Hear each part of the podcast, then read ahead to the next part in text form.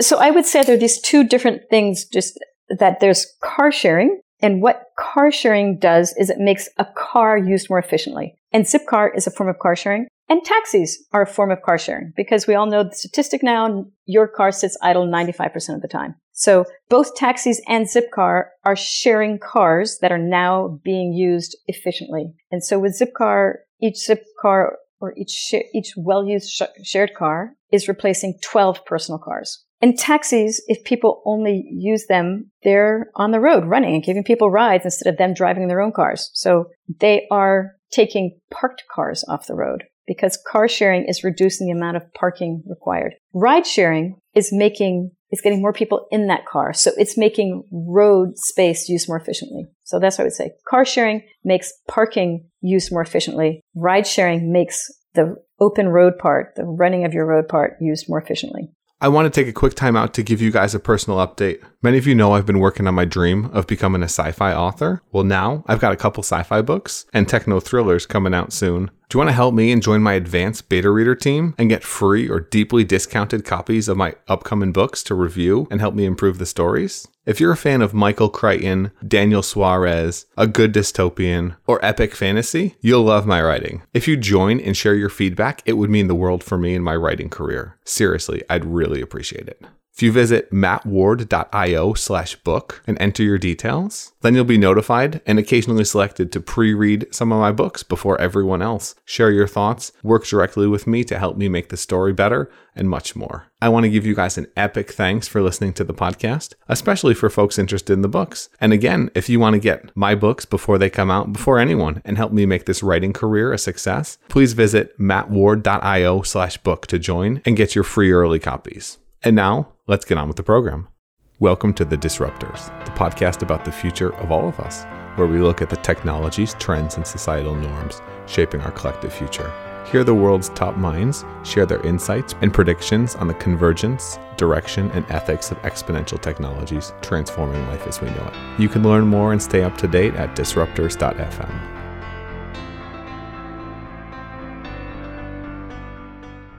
I'm embarrassed to say this, but on the interview with Robin Chase, one of the most influential entrepreneurs of all time, it didn't click. Zipcar. Zipcar, the car that you can use anywhere when you just need to rent a car for an hour or two. Yes, that Zipcar. That's Robin Chase, and she's on the program today. She's the founder and former CEO of Zipcar, the largest ride sharing company in the world. Go Loco, an online ride sharing community and the co founder of Veniam, a company that moves terabytes of data between vehicles in the cloud, i.e., exactly what we're going to need for driverless cars. She's written extensively on the collaborative economy. You guys can check out her book in the show notes, disruptors.fm. And she's on the board of the World Resources Institute, the National Advisory Council for Innovation and Entrepreneurship for the U.S. Department of Commerce, OECD's International Transport Forum Advisory Board. Robin's been named one of Time's most influential people, Fast Company's Fast 50 Innovators and Business Week's top 10 designers. We're dealing with a rock star here with a ton to add when it comes to the conversation around ride sharing,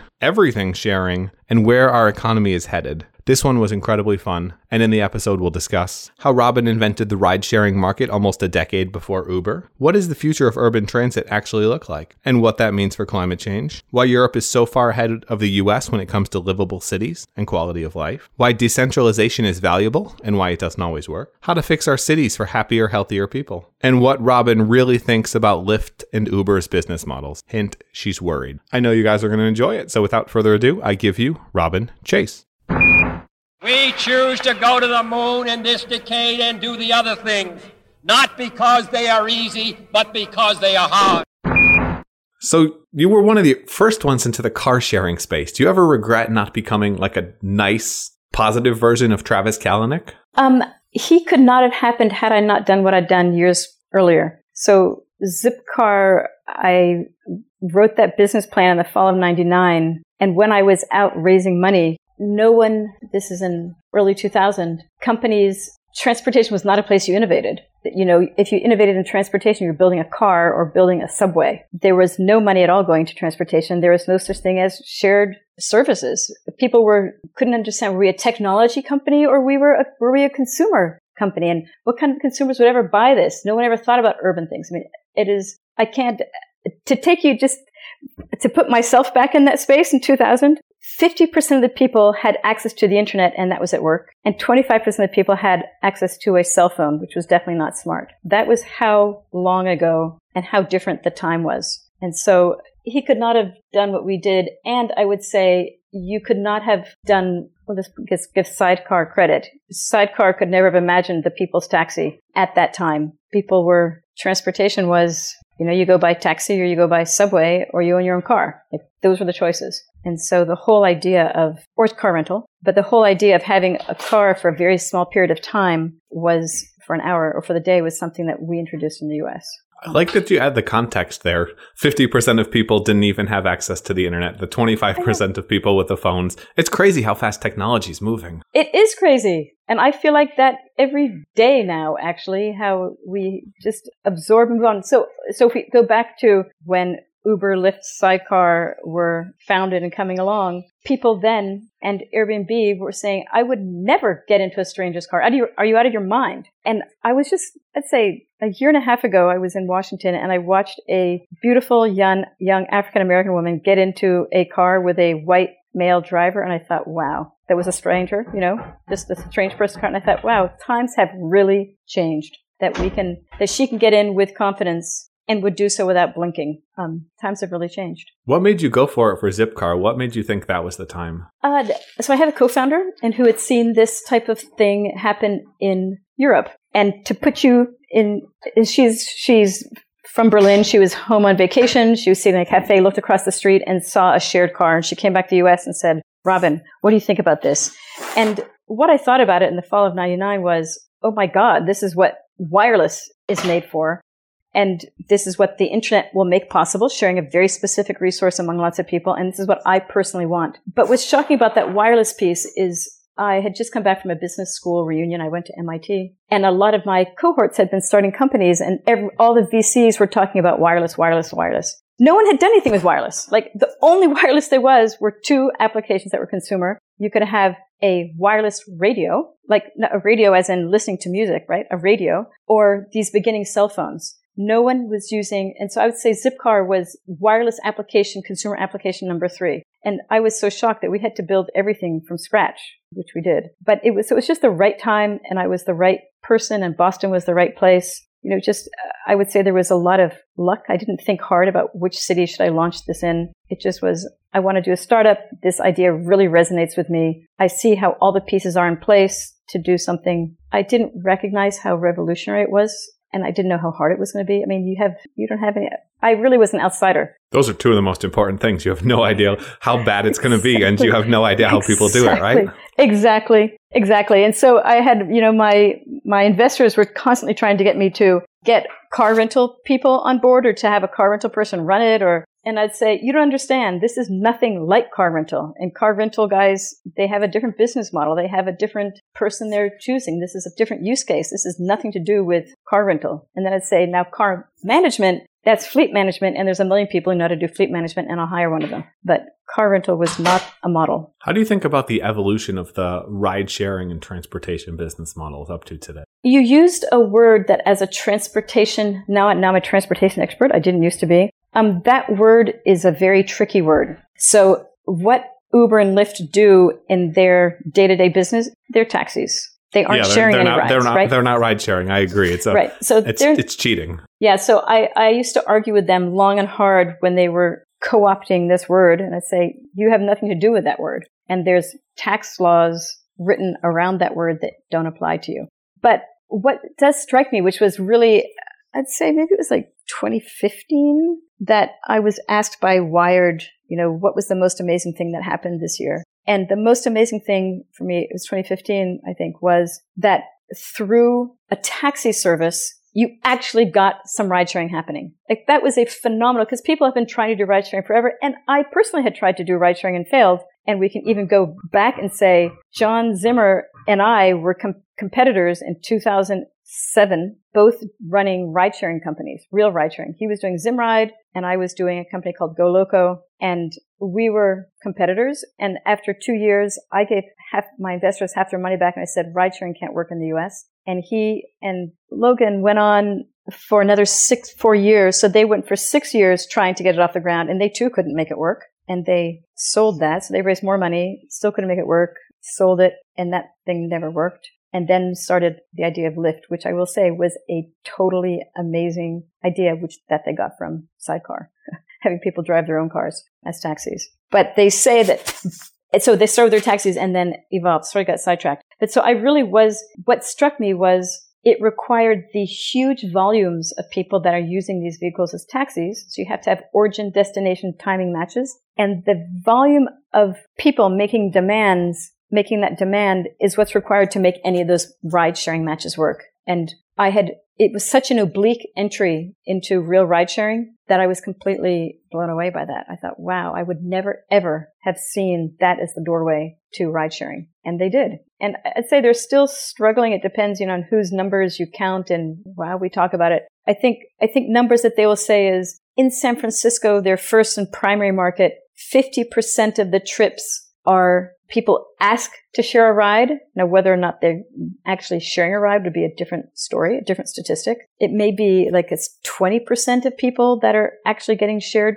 trips. And that's going to be different city to city, but they actually are getting real numbers of people to actually share rides with tra- strangers. So I look at it and I think that it's part of the future. And I think that that is going to be the entry point to getting people comfortable with doing it. And and having the volumes of people you need to have those origin destination timing matches. And to dive a little deeper, the reason why that matters is taxi companies like Uber is a taxi company essentially. They mm-hmm. take some cars off the road, but they don't take that many cars off the road if it's still one trip, one person. You've got right. to get to scale of right. multiple so, people. So I would say there are these two different things just that there's car sharing and what car sharing does is it makes a car used more efficiently. And Zipcar is a form of car sharing. And taxis are a form of car sharing because we all know the statistic now, your car sits idle 95% of the time. So both taxis and Zipcar are sharing cars that are now being used efficiently. And so with Zipcar, each Zipcar or each, sh- each well-used sh- shared car is replacing 12 personal cars. And taxis, if people only use them, they're on the road running and giving people rides instead of them driving their own cars. So they are taking parked cars off the road because car sharing is reducing the amount of parking required. Ride sharing is making, is getting more people in that car. So it's making road space used more efficiently. So that's what I would say. Car sharing makes parking used more efficiently. Ride sharing makes the open road part, the running of your road part used more efficiently. Do you think car sharing? Well, I mean, we've seen Uber and Lyft. They both kind of mm-hmm. IPO'd and have both kind of uh, they they've both kind of pooped a little bit on the IPO. Do you think that they're going to get the business models to work without autonomous driving, or do you think it's something where it is kind of what I've seen in my thoughts is it seems to be a race to the bottom because there's so much money willing to play. I was just talking with someone about that this morning, and if if we look at the existing tax and economic infrastructure we place on cars, meaning we don't charge you for emissions, we don't charge you for congestion, we underprice for parking everywhere. If we keep those, the current status quo where we heavily subsidize personal car ownership, I think they will have a really, labor becomes the number one expense. And so therefore those companies do have competition and they are heavily subsidized so that they match, they come closer to matching me driving my own car because my own car is so heavily subsidized. But so in that, I think you're right. I think they need to see an autonomous vehicle future to get that really significant labor costs out of the mix because everything else is underpriced. So I said all that because conversely, another approach, take out autonomous vehicles, is to say, let's charge every car on the road. I don't care whether it's a taxi, my personal car, a FedEx delivery truck, a school bus. Let's charge them all f- accurately for their externalities and their real and their real costs. Um, and that I think will raise the prices of everything else. That labor will become a less significant piece. But it would also make it much less appealing for the drivers to drive. So uh, no, I think they would still drive. They would still they would still be. Why do you say that? They would still be driving. And I think particularly we talked about the ride sharing versus car sharing. In this future, there will be a much greater, if you put right pricing on things, there is a much greater demand to not own that car of mine that's going to sit 95% of the time because I'm going to be paying for parking. And there's much greater incentive for me to do ride sharing. So there would be a much greater demand for those services because I would have stopped subsidizing personal car transport and made that price what it deserves to be. Do you see that being done in a form of a carbon tax or like Singapore? It costs something Many like 60, 60 grand. Many, many ways. How would So- you do it? I give you a magic wand. How do we fix transportation right now? Um, my my dream scenario is I would like to right today change all those taxes that we have. You know, excise tax, tolls, parking. I'd like to change them all to be a per square meter tax, and just you could just so that people are starting to think about the size of their car and the space it occupies and how it relates to these assets. So step number one is to get people to think per square yard. And then I would start making people pay for what they should pay. What's coming out of your tailpipe? So if you have a certain kind of car, I want to charge you for that externality. Uh, we should have, we already are suffering from the gas tax, as you know, that has been changed for 20 years. It doesn't come close to paying for our infrastructure. We need to start charging road user fees, as in every mile you drive, you would pay, and you would pay based on the size of your vehicle because it matters. And congestion will start charging you based on the size of the vehicle you charge during congested periods. And when you're parking, I'll charge you per linear foot that you're occupying. And I would charge everybody the same, the same. Even And if what- a te- even if let's say Tesla's a Tesla's the same size as an F one fifty, Yes, charge them the because because I will have charged the Tesla will have a lower emissions tax than the F-150. Okay, so we have emissions tax on there as well. Right. And so if we break things out for emissions tax, congestion pricing, road user fees, real curb pricing, now I'm going to start saying, dang, I'm going to take a bike because it's not taking up any space. And I want to say, I'm going to give you a square meter for free because you're human. We're all humans. We actually get a, a meter or square yard to walk around in for free. If you want to just take up your allocated space as a human, you go for free. Or if, yeah, or if And you then- want to go during uncongested times, you can also go for free. That would be interesting as well to have time based pricing. And then there's the whole injection of these electric scooters, which seem transformational if we can just have them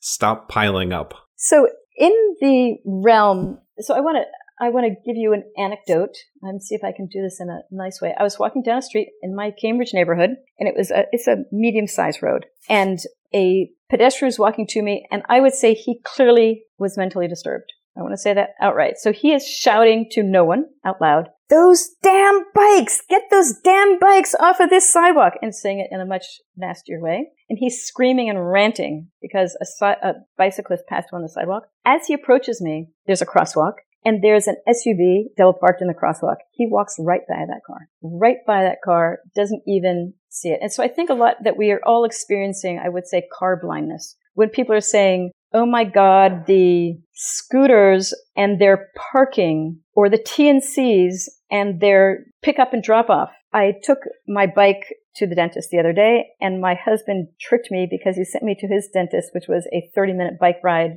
downtown Boston. And I would never have done it by bike. I would have gone by subway for sure. He says, oh yeah, just go. So anyway, I did my 30 minutes during rush hour by bike. And there were five cars. I started, decided to count five cars double parked in the bike lanes where I had them. And they were all people's cars, right? And no one sees those cars. So, so when we think about, um, do I think electric scooters should be riding on sidewalks? Nope. But the larger issue than where electric scooters are parked is all the free parking and the double parking that, and the space that we give to personal cars. I had this nice statistic that I am memorizing. So on average in cities around the world, about 30% of the public space is donated, is, is, is transportation related, right? So streets, sidewalks, parking lots. So 30% is devoted to transportation. 98% of that is given to cars. So when we say those dang electric scooters and their dangerousness, or where are you going to park them? I think let's take away some space from cars and open it up so that we can go use these other cars, other vehicles.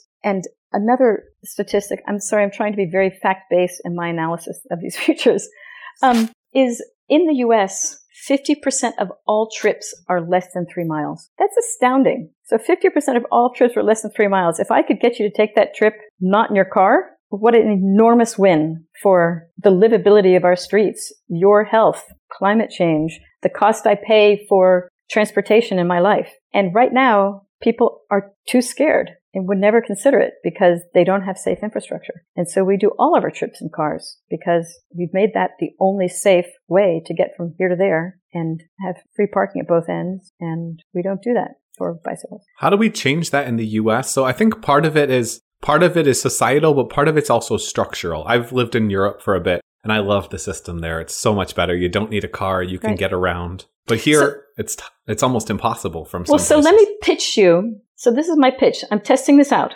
So it is true. This is statistical from the National Highway Household Transportation Survey that, as I said, 50% of the trips are less than three miles. If we built that infrastructure out for safe microtransit, so you could go by electric scooter or electric bike or regular bike or by foot, so microtransit lanes in, in those centers, so to and from public schools, to and from schools, to and from shopping centers, to and from hospitals, to and from, you know, major entertainment places. If we had a three mile safe routes around there, people would do those things. So, I mean, the word is complete streets. And do we do complete streets everywhere across every highway in America? No. Let's do them where we have population centers that aren't particularly dense, or as I say, around schools. So here's my, so here's my pitch. Do you happen to have any kids? I do. and think of how much of your life is getting your kids to and from places. And so imagine if we had those safe, that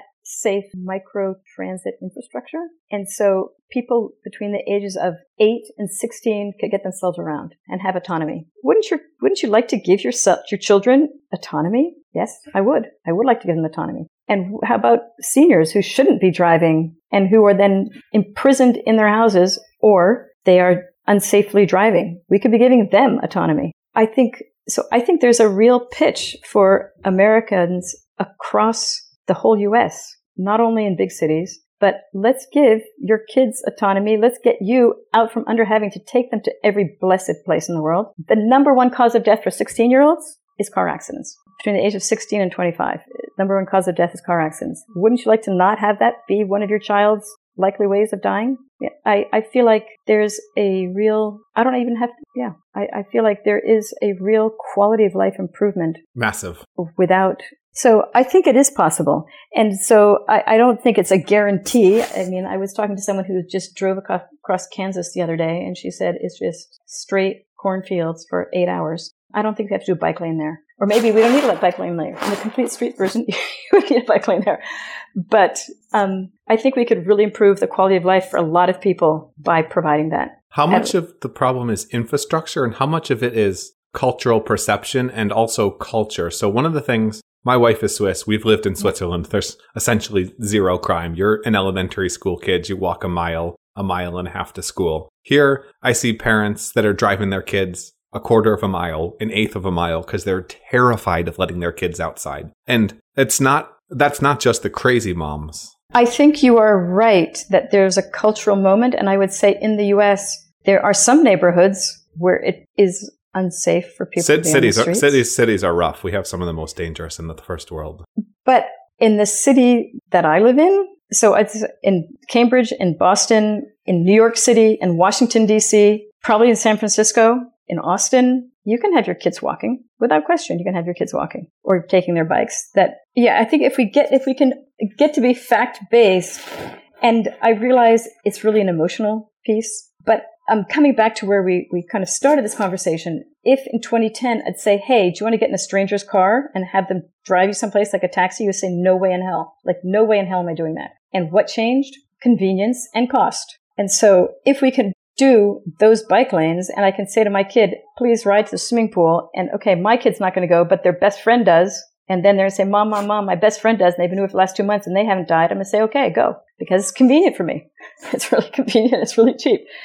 And so I think not everyone has to be the first adopter. We listen to first adopters and those first adopters tell us this isn't a problem. And then we all follow because it isn't a problem. I definitely hope so. I think we can get there. There are some massive changes needed from a climate change perspective in terms Did- of us being able to get there. There was a um, thing I just retweeted yesterday in on Hollywood Boulevard in LA. I'm just saying words out of my mouth. I've never been to Hollywood Boulevard. Don't know LA very well at all. And so I think they must have just had a, they closed down Hollywood Boulevard and opened it only for bicyclists and pedestrians. And the cat, and it was a, a little movie of, you know, 15 seconds and it's completely filled with cyclists. And the caption was, people in A don't, people in LA don't ride bikes. They'll never ride bikes. And it's just not true. Why do we drive our car point to point? Because we've given them a great space to drive and to park. And if we did the same thing for these other modes, we would be doing it because it's cheaper, faster, more fun. It's such a better, and it's, it's healthier too. Let's face it. We Americans need that. You see, um, I'm, I'm super excited about what I'm seeing in Europe. A lot of cities that are starting to have banned,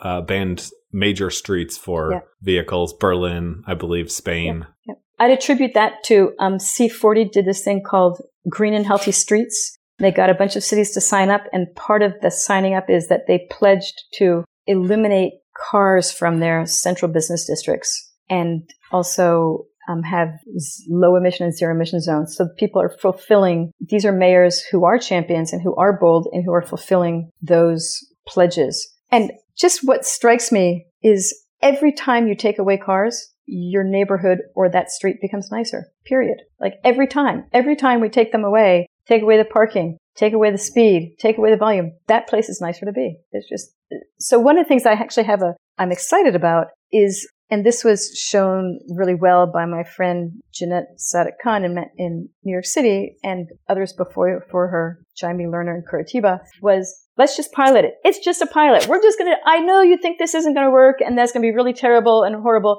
but let's just do a pilot and we can fix things around the edges and see how we like it. And when cities do those pilots, and it's just temporary, don't worry, we can change it, people love it. And sure, we do change things because we learned something we're doing the pilot, but the end result is something that people love and is just much better. So I feel like we now have this moment. And one of the things I'm, I'm um, intellectually pursuing and every chance I get when I talk to cities, I'm trying to get them to do is congestion pricing, which for people listening is when you charge cars an extra fee to drive during peak periods of time. So it's trying to put an added value on travel during those peak periods of time. So you have to make the decision, do I really need to be traveling between 7.30 and 9.30 by car or could I be going outside that window or could I be taking another mode of transport? Could I be carpooling? Like, like Uber Surge like Uber Surge. And, and so many cities are thinking about this right now. So the, the status quo, the old fashioned technology, this happens in London, Stockholm, Milan, and Singapore, was this old fashioned technology that was modern and new when they did it, which was to put up these cameras and do this license plate recognition, um, gantries, and in London, I think they spent $300 million building it. In Stockholm, they spent $400 million building it. So what's changed is we now all own smartphones. And what is Uber and Lyft? And I want to say Waze navigation, but telling you here's how much it's going to cost this particular route at this particular time, right? That we can do that charging using smartphones. So I would love to see a city step up and say, we're going to do a congestion pricing pilot using smartphones which means we can do it in two months. Who's not holding a smartphone? Let's just get it done. People would experience it and people would say, Hey, this is great. Our city is way better, which is what happened in Stockholm. They said, this is what they all argued about it. They hated it. They tried it for six months. They turned it off and everyone said, wait up. We really did love that. Please put, turn it back on. So I think we could be doing congestion pricing pilots with self, with smartphones and we could be doing them very quickly and saying, Hey, you know what? This is just a pilot. If we don't like it and if everyone, if it's really miserable and makes things worse, we will we'll turn it off because we won't have invested $300 million or $400 million. This is going to be a, a small investment. And I think people will see that it's great. And then we should be using that congestion pricing money to pay for improving the quality of more space efficient modes. In other words, paying for the improving public transit, paying for building bike lanes for, yeah. So it would be taking the premium you're paying on going during congested times in alone in your car and putting that money to make it easier and better and faster to go other more space efficient, fuel efficient, life bettering ways. World bettering as well. I want to get your thoughts on decentralization, blockchain, which could be very important for some of these transactional models, and where where you see us headed in that peer to peer decentralized space. So the piece that I love about the blockchain, which took me so many iterations of talking with people to be able to understand one of I think it's got a couple beautiful things, but a thing that for me is incredibly beautiful is the is something I think of as the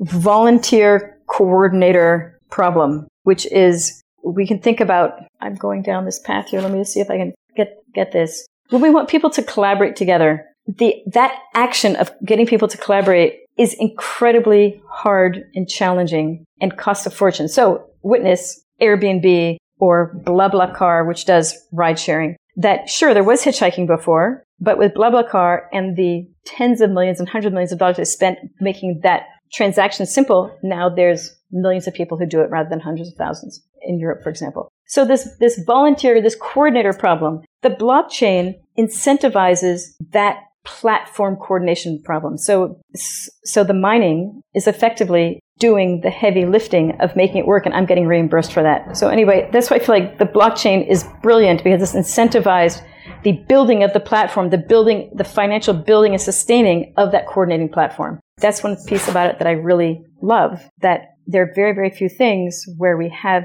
a built-in coordination, that coordinating layer. And so yes, it's this distributed database. And if you ever want to do things with supply chains, it, the blockchain is great. The piece that I want to throw out there, though, that's giving me heartburn, and I was talking to uh, my friend whose name is eluding me right now at Union Square Ventures, is Fred Wilson. Not Fred, um, young guy who just became their new young. I feel like I have to Google it. Um, is the amount of energy consumed to do to do the, do it, and it just is terrorizing to me that I feel like that's a real downside for me. And it's it's like watching a hot dog eating contest. They're doing it just to do it. Exactly. And at this moment, I don't want us to be doing anything that requires huge amounts of energy to get it done. And so that is now I'm I'm trying to I'm having like second thoughts about the blockchain, which I was a huge, huge champion of because it takes the coordinator out. So it really is a democratized platform. And if I think about, so we, we think about all these sharing platforms, which I think have huge amounts of goodness in them in terms of making resources used more efficiently. They cost not insignificant amounts of money to build those platforms beautifully. And there's the people doing the um, platform cooperativism. And I want to say God bless and good luck. Like I'd like to imagine that individuals can build platforms that as good as the private sector, but there's a lot of failure there. And who's going to finance all that failure? And then, as I say, to do it right,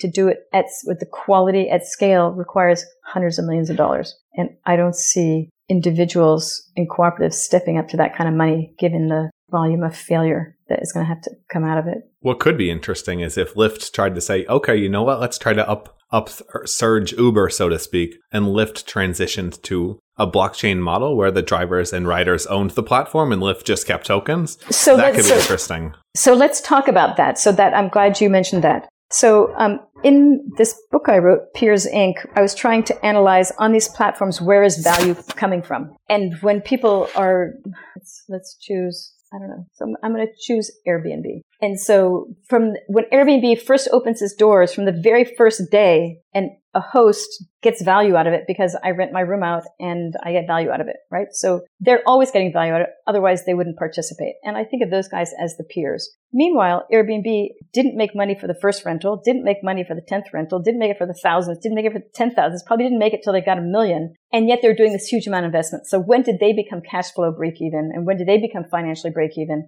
And so the building of this platform costs huge amounts of money. And as I say, it's risk capital. Like that is serious. And I think people should be rewarded for taking, for investing in risk capital. That is not insignificant. But so I'm saying hosts are contributing to the value of the company and they're getting reimbursed straight off the top. The platform is it, and the risk of that takes, it should get value. But there's a third value, which I think is underappreciated. And I would say that is the network effect, right? And so all of these, the network effect is incredibly important. And right now, that network effect, which is created by each and every one of us as individuals creating that network, all of that value is going to the platform right now. And so that is true that that platform should not be getting all of that value. It's not that they aren't creating the network effect. It's all the peers that are creating the network effect. And so what is the piece of action that we can give to those peers? And so I don't know whether, I think it might have been Airbnb that is giving, or maybe Uber, some of them some of them have been saying for some of our hosts, we're giving you some piece of equity. And so it's interesting to me to think of can, just like these, these peers who are the collaborating peers on these platforms,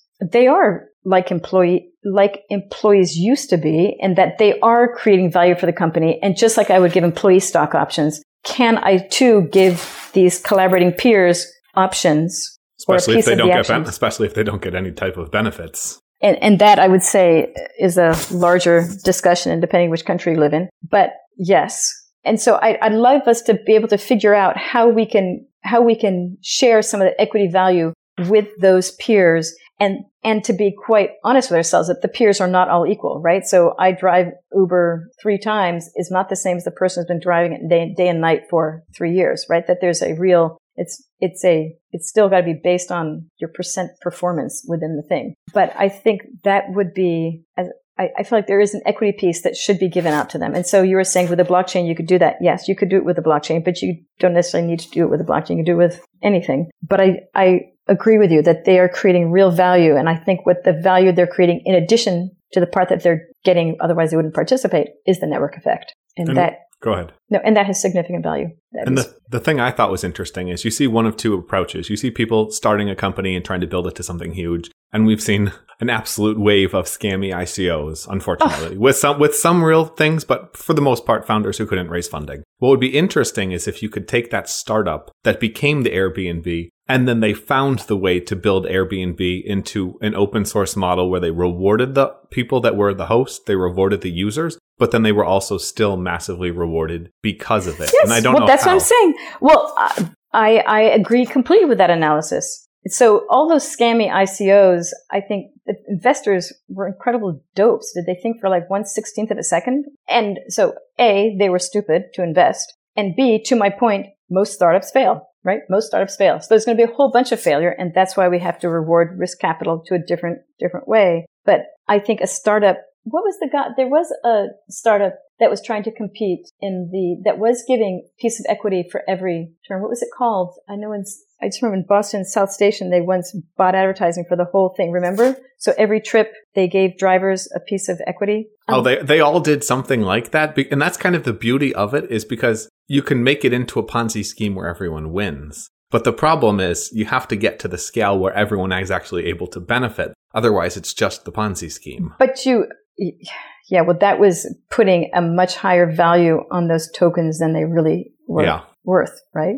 That, and and to the participants, these peers, that's what I think is great about today's system. With the caveat, there's other things that are not great, but each and every person who is driving a Lyft or an Uber or using Airbnb is getting reimbursed in real time. Otherwise, they wouldn't do it, right? So they are getting a value in real time. Otherwise, they wouldn't participate. Are they doing the math well? It's a different story, but they wouldn't participate if it didn't have a net again. So I think there is this equity piece that what is the value of those tokens? When any startup starts, it's value of zero, right? And so everyone is building that. And then how you divide between the founders, the investors, and the participants, which used to be called employees, is something that could and should be done at the outset. But most of them will fail and some of them will grow to be a big company. But I'd love to see that that's, so that's why I really felt like I had so much love for the blockchain until I was just looking at Bitcoin numbers. And I just thought, ugh, this energy, energy junkiness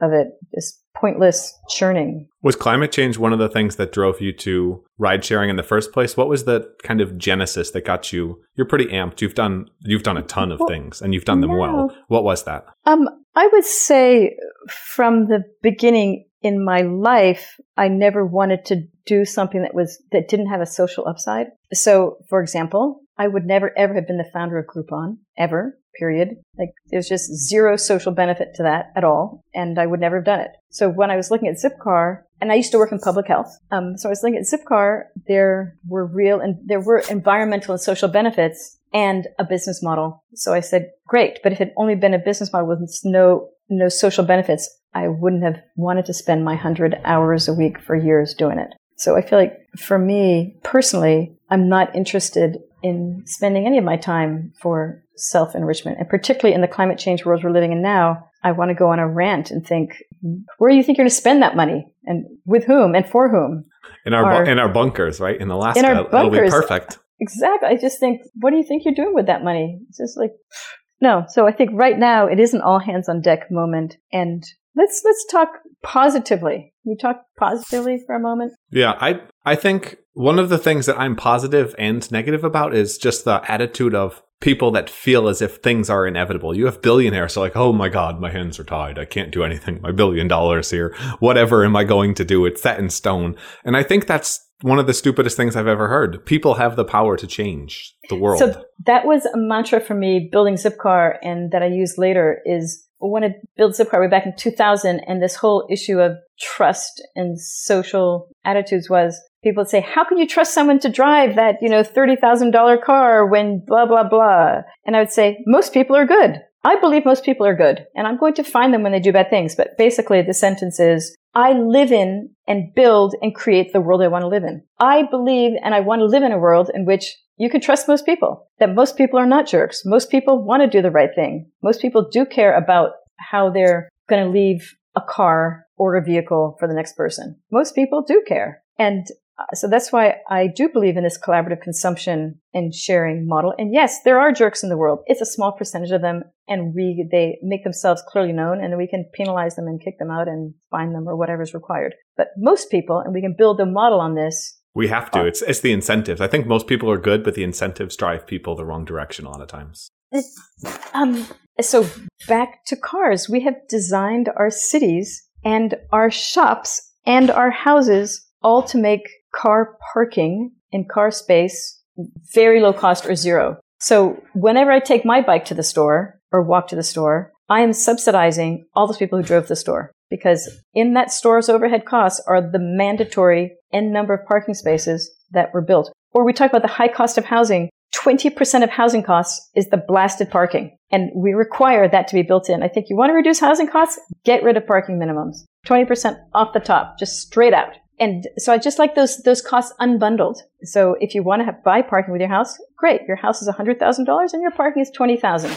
You know your rent. Your rent is thousand dollars a month, and parking is an additional two hundred. And people, when they have to make that choice, a huge fraction of people will be saying, "I don't want to have that parking space, and I don't want to pay for it." So I think we have enough space and we have enough stuff and we have to reattribute and reallocate how we reapportion and, and make better use of that. At some day, yes, we'll be hitting up against efficiency, efficiencies at the other end. But right now, we are nowhere near that. So I'm not going to worry about that. That, yeah. I like it. Let's, uh, let's jump back to the interview now. One last thing before we start to wrap things up. And that's if you had to give people one thing, it can be a quote, a call to action, anything, what would it be and why? Um, I want to go back to the one that we talked about that we actively are building the world we want to live in. And what is the world you want to live in? And for us to focus, focus on that, I've been thinking a lot about um, our consumptive lifestyles and what gives us joy and what gives us joy or happiness or contentment. If you think about it in your life, really are relationship things and the joy of getting the brand new whatever it is lasts for such a speck of time relative to those other joys. And so as I think about the world that I want us to live in, that I want to create for us to live in, um, I'd like to see us build much more, to think a lot more about that, about community, relationship building, services as giving us pleasure rather than physical goods giving us our happiness. Moral of the story stop paying attention to marketing guys. They're trying to sell you garbage. You can have a fun life instead without it. Robin. they might be marketing, marketing massages. Who knows? They mark they might be marketing massages. That is that is true, although not very much here especially. But Robin, thanks for coming on. Where can people find you, learn more about you, what you do, check out the book, all the good stuff? So on Twitter I'm at RM Chase. Um, the book is Peers Inc. The my first nonprofit that I co-founded a year and a half ago was called Numo, N-U-M-O, Numo.global, New Urban Mobility Alliance.